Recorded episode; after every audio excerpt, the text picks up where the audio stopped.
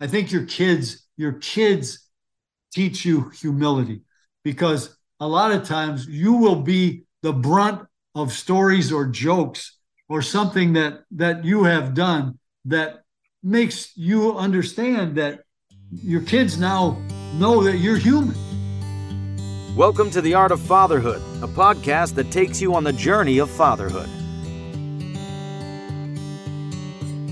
Now, here's your host, Art Eddy. Today's episode is sponsored by Athletic Brewing Company, America's leading non alcoholic craft brewer. Have you been thinking about cutting back on alcohol? But still aren't sure if non alcoholic beer is for you? It's time to give dry a try this month with Athletic Brewing, the most awarded non alcoholic craft beer maker in the world. We all know there is nothing worse than waking up with a hangover and not being 100% present for your kids. But just imagine you can enjoy great tasting craft brews all night long and still be ready for whatever life throws at you tomorrow. Athletic produces a wide selection of great tasting near beers, including IPAs, Goldens, Darks, Light Brews, and more. Plus, their brews are fit for all time, so you can drink them anytime, anywhere. If you're planning to give dry a try this January, you owe it to yourself to buy Athletic. Right now, new Athletic customers can receive 20% off their first order of two six packs or more when they visit athleticbrewing.com and use the code ART20 at checkout by March 21st, 2023. What's going on, everyone? Art Eddy here for another edition of the Art of Fatherhood podcast. And I'm very honored to have this guy on. So, not only a great coach, but a great dad, great grandfather. And we're talking about a whole bunch of great things, including his new book. It's none other than Tom Coughlin. Thanks for taking the time to chat with me, sir. How you doing? Thank you, Art. Good to be with you. Looking forward to chatting with you about your book, A Giant Win. Uh, looking to the Giants' historic upset over the Patriots, Super Bowl 42. We'll get that in a second. We'll talk about your great foundation as well. But love bringing great guys like yourself to talk about their fatherhood journey. Know you're a grandfather, but can you take me back when you found out you were going to be a dad for the first time? What was going through your mind, sir? My wife informed me that we were we were going to start a family. That was the first thing. I, I remember when when I when I did learn. I think what really comes into your mind is responsibility. You know, it's almost like the first time that you you and your wife come out of the hospital with your first baby and you get in the car and you look at each other like oh my God, you know, what what have we done? What what are we? What does this really mean? What are we going to do? You know, what are we going to do? Because I mean, you do get through it, but every every seems to be every time is a is a new circumstance. And I know when I was, I'm the oldest of seven, so I watched a lot of this with in my own family as as the young ones came along behind me.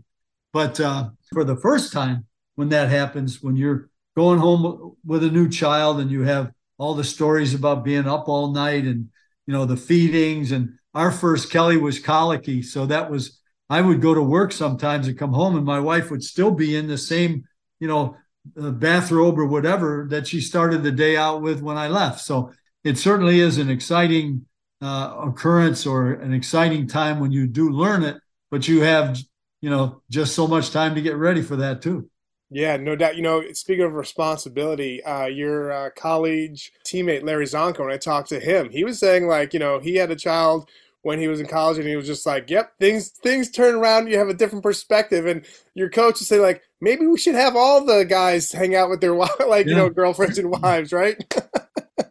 well, first, the the point that Larry makes in his book is that they, you know, the coaching staff would kind of frown on guys being married yeah. then Larry got married. I got married. Steve Zagalia got married. There was probably Tony Karsich got married. There was four or five guys that got married.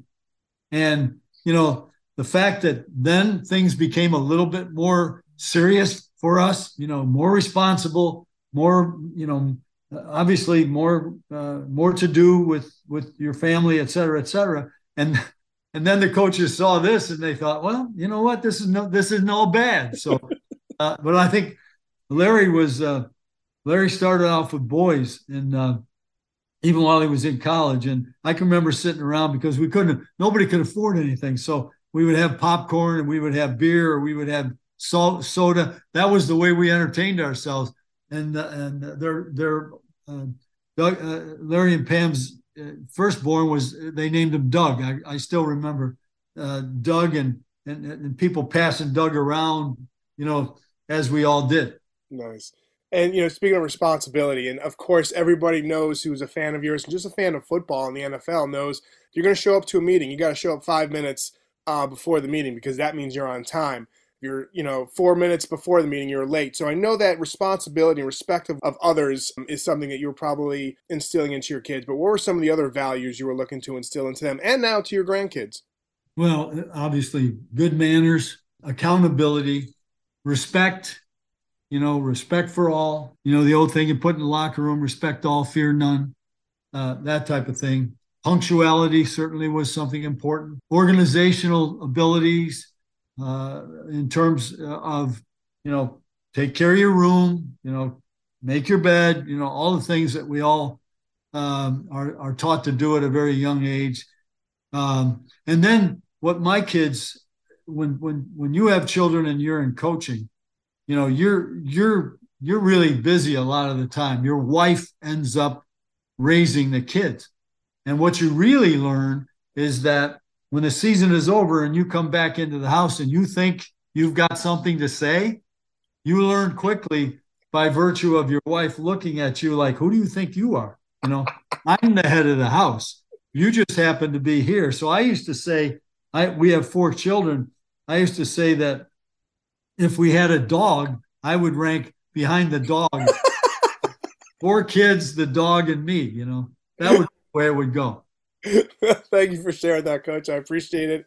What is something that your kids or grandkids have taught you either about yourself or about life that maybe you didn't know was there until you had kids and they brought that out of you, whether it's a life lesson or something about yourself? I think what my kids, more than my grandkids at this point, my kids would always want to, you know, engage me in some in laughter or, uh, you know, a movie we might watch together where we would all laugh together, something where uh, they would bring out that the, the, that form of it. But I think one of the things that that you're taught as a parent or as a grandparent is the when your when your children ask you things they're a lot of times they're not very complicated questions, but they do allow you to answer them in a way that comes from your experiences and from your heart so that they give you a chance to express yourself many times in many ways rather than just blunt you know you can't do this you you know you got to do things this way you you really but but they'll create examples for you that you can use. And examples or metaphors or life lessons are much better to teach with than just trying to be lay down an edict. You know, you have to do things this way. That and I think humility. I think your kids, your kids teach you humility because a lot of times you will be the brunt of stories or jokes or something that that you have done that makes you understand that your kids now know that you're human. You know, something you have to do is you you got to convince them because God only knows we screw up a lot as parents, and and and we are human and we do make mistakes. But the important thing for you in teaching your children about it is that you approach it that way, that you don't try to sweep it under a rug or you don't try to make little of it. You know, it's an important thing. You've screwed up. You know, you tell them about it and you do say it in such a way that try not to do that yourself. yeah, I'm giving you my life experience so you don't have to fall in the same issue. I love That's that. It. Um, one more question before we get into your fantastic book. Dad, I mean, a lot of things you're saying, I think new dads, new parents can use as pieces of advice or a dad hack. But do you have a piece of advice or a dad hack you'd like to share to new dads listening to this? Well, I think for new dads, you have to understand that there there have been many that have gone before you, and you do get through it. You you do find a way to get through those first six months or whatever, and then uh, you know the good Lord takes over a little bit. You know, you the, the Holy Spirit is going to help you in a lot of ways that you need to to be helped because it's really really important, and you have to think about it as a parent to make sure that number one you are the good example that you're trying to teach.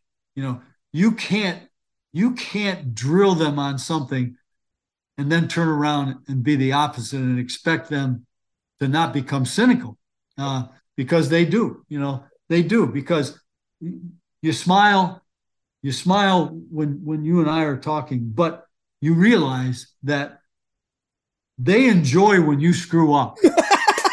they really do. They have a ball when you screw up. Okay. And you got to be able to handle that the right way too. No doubt. Wise words from Coach Coughlin. I really appreciate that. Uh, congratulations on your book, A Giant Win Inside the New York Giants' Historic Upset over the New England Patriots in Super Bowl 42. I remember that game so well. Just to throw it out there, I'm a Niners fan, but I love when an underdog, you know, proves why they're there, right? And right. I was watching it uh, over at a friend's house. He's a Giants fan, and just watching, I, I enjoyed watching the game, but I enjoyed watching my friend just yeah. experience this game as as sure. uh, as a Giant fan. And I think one of the, for me, one of the biggest takeaways from that season and that game is how your rookies stepped up in that time, and also just that, that those moments in certain playoff instances and all that what are you most proud of of that season and that Super Bowl win? I'm most proud of the fact that nobody gave us a chance to win anything except us. Yeah. And from the inside, from the inside, we believed. Okay. Now, it wasn't perfect. I mean, we, we lost our first two games. I had hired a new defensive coordinator, Steve Spagnuolo. We turned around and gave up 80 points in two games. and then we went to Washington and we were on the brink. We had to have a goal line stand from the one yard line to keep the, the then Redskins out of the end zone to, to win that game, and we did. And then it, we went on to win six games, and you know we still our second half of the year wasn't wasn't by any means a, a, a really good session. We should have won 12 games. We won 10. But what you learn, what I learned, and what I really was was was most proud of is that the way that our team stuck together, played together, fought for each other. We were we were called the Road Warriors. We won 11 games on the road that year. 11 football games on the road. And we were the Road Warriors. And we believed in ourselves. And we picked each other up when we were down. And we were told we couldn't do something. Be careful when you tell me I can't do something. Yeah. Okay? Because that inspiration, you know, makes me even more focused on what I want to do. But that's what I'm proudest of is the way you know, Michael Strahan probably said it best. I've won all the individual awards that I possibly can win. I've been, a, you know, a Pro Bowl selection. I broke the sack record. But uh, the one thing I really wanted has escaped me, and the only re- way I got it was to be become a member, a, a true member of a team, and sacrifice everything for the team, and be unselfish, and not let egos get in the way of us succeeding.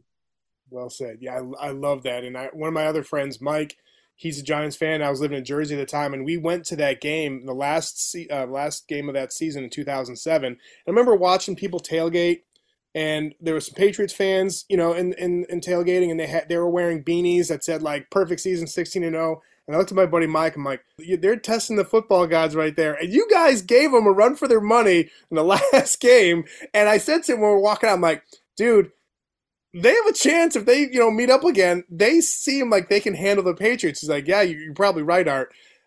Ah, what's the biggest thing you took away from that game in the regular season between, you know, you and the Patriots? Yeah, they won, but like barely won, right? Yeah.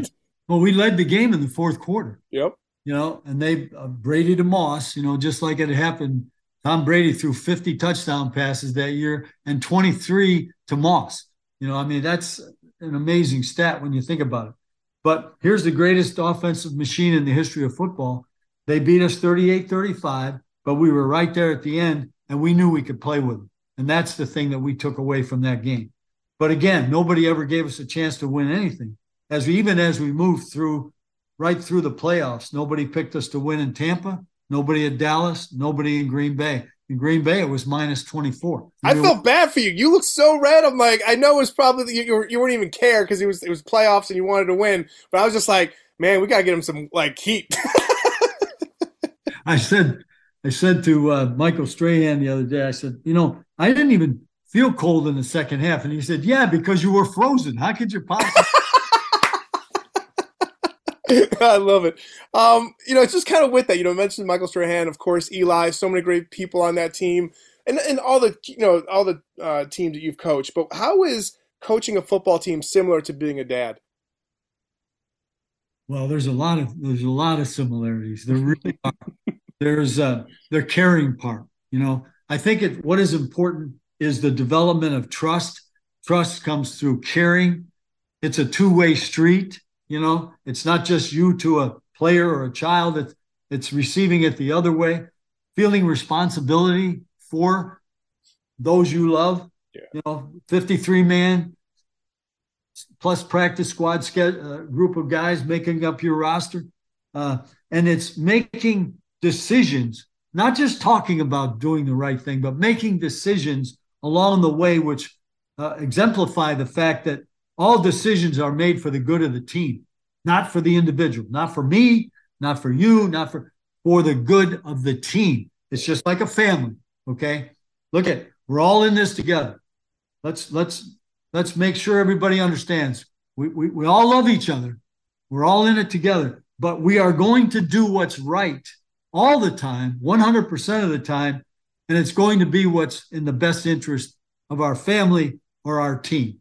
And the individuals are going to have to suck it up and go along with it. And we don't need any egos. You know, life is hard enough. And I used to tell them, gentlemen, remember, the enemy's outside this building. The enemy's not in here. We're not fighting one another in here. Okay. And as soon as you understand that and understand what I'm really talking about, now you'll know what we have to do to put it all together because it's hard. And that's the way it's supposed to be. It's hard. It's 16 weeks. Stop and think about getting hit by somebody 100 miles an hour, full speed for 60 minutes, 16 times before you even get in the playoffs. That's the, the faint of heart need not apply. Okay. Yeah. That's that's what you have to understand about our game.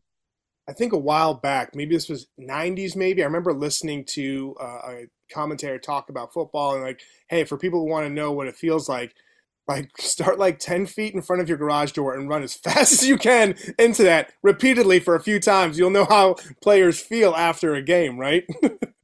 That's basically it. You know? Yeah. So great. I got uh, two more questions before before I finish off with the Father Quick Five. We're going to be talking about your foundation in one quick second, but I want to know again, people listening to this, they know that you have a passion for the game and obviously a passion for being a great dad and a great grandfather. But pat, when it comes to the passion for football, where did that come from?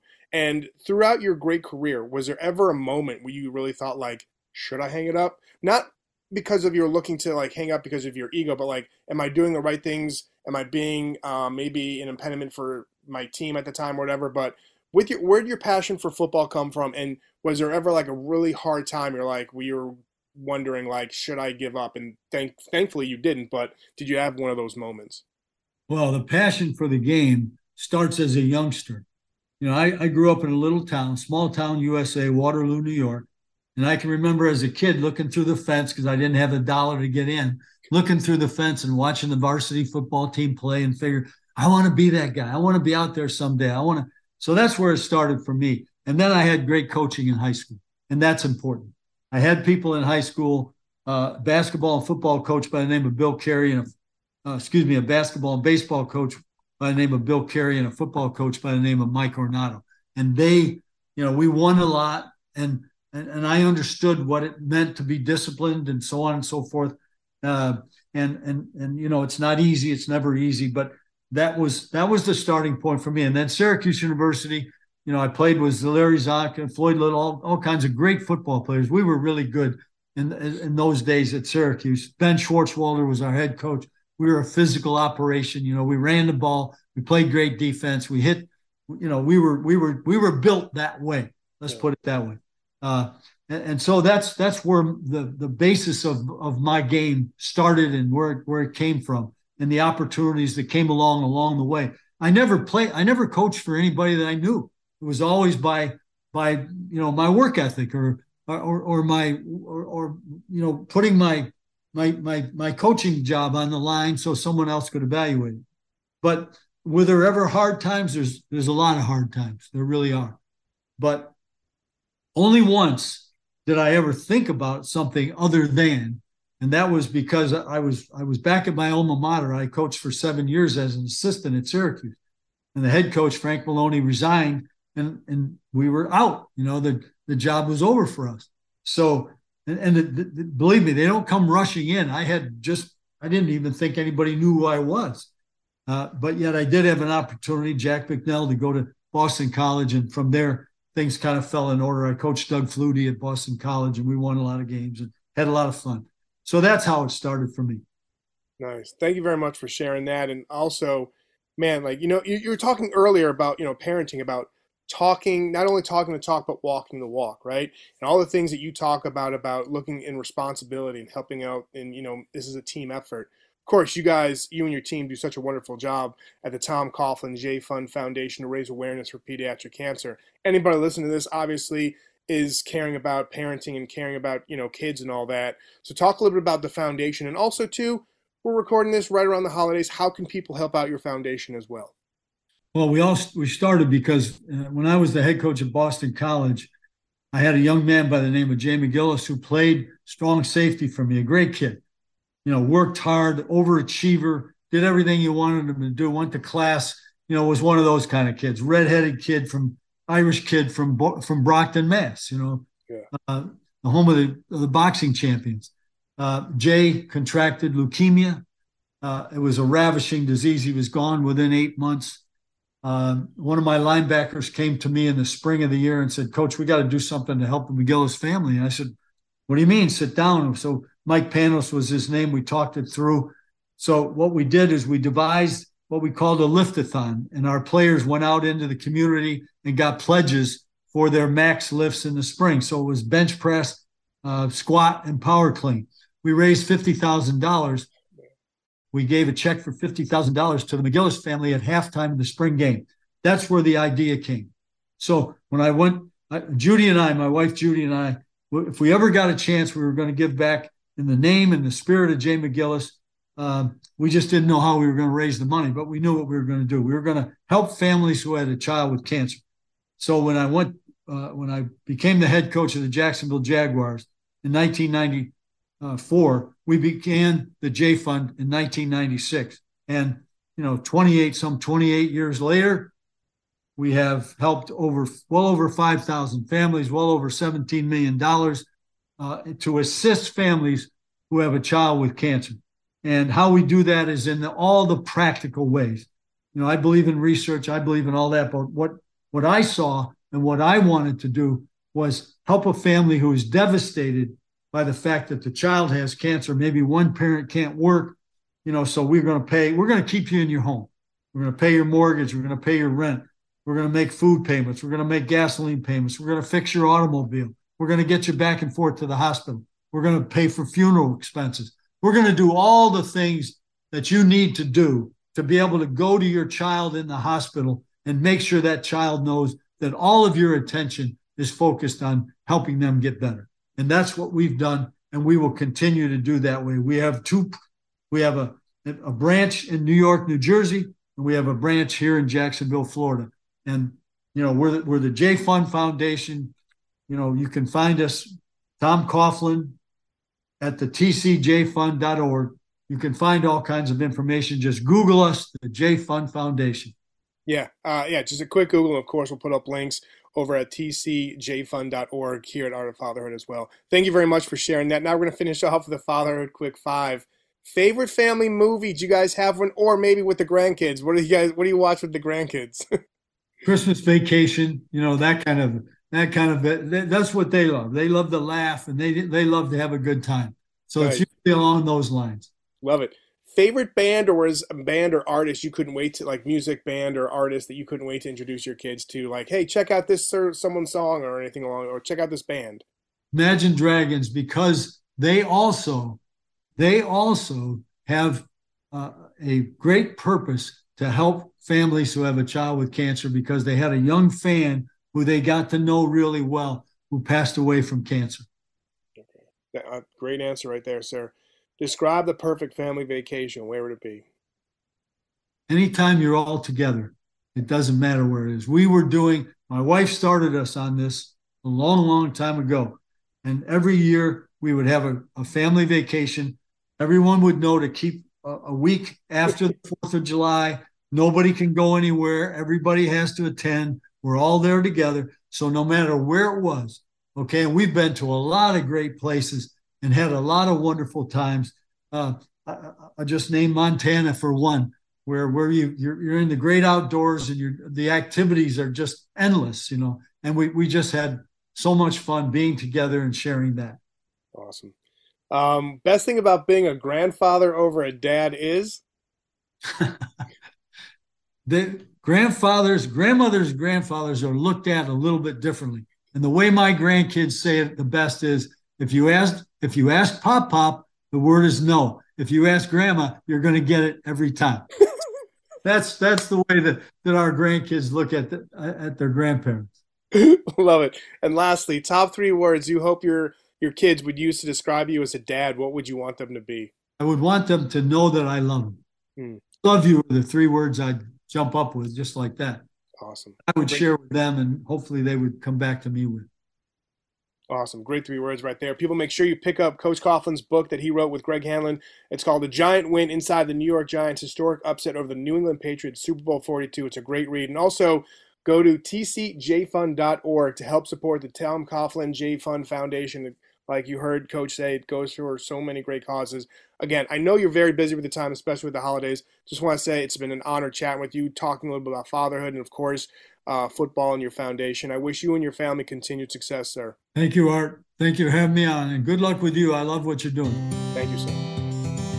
Want to thank you for checking out this week's episode of the Art of Fatherhood podcast. And I also want to say a big thank you to this week's sponsor, Athletic Brewing Company. Whether you're looking to cut alcohol for life or just a night, you shouldn't have to sacrifice your ability to be healthy, active, and at your best to enjoy a great beer. Go to athleticbrewing.com and check out all their great beers. And while you're online, go to artoffatherhood.net. You can have a chance to check out some great articles like the weekly Dad's Doing It Right column, the Collector of the Week, and many more. Plus, you have a chance to win some very cool prizes like video games, collectibles, all that good stuff. Go to artoffatherhood.net and please make sure you rate, subscribe, and review wherever you listen to podcasts because I'll greatly appreciate it to get the word out on the Art of Fatherhood podcast. Thank you so much.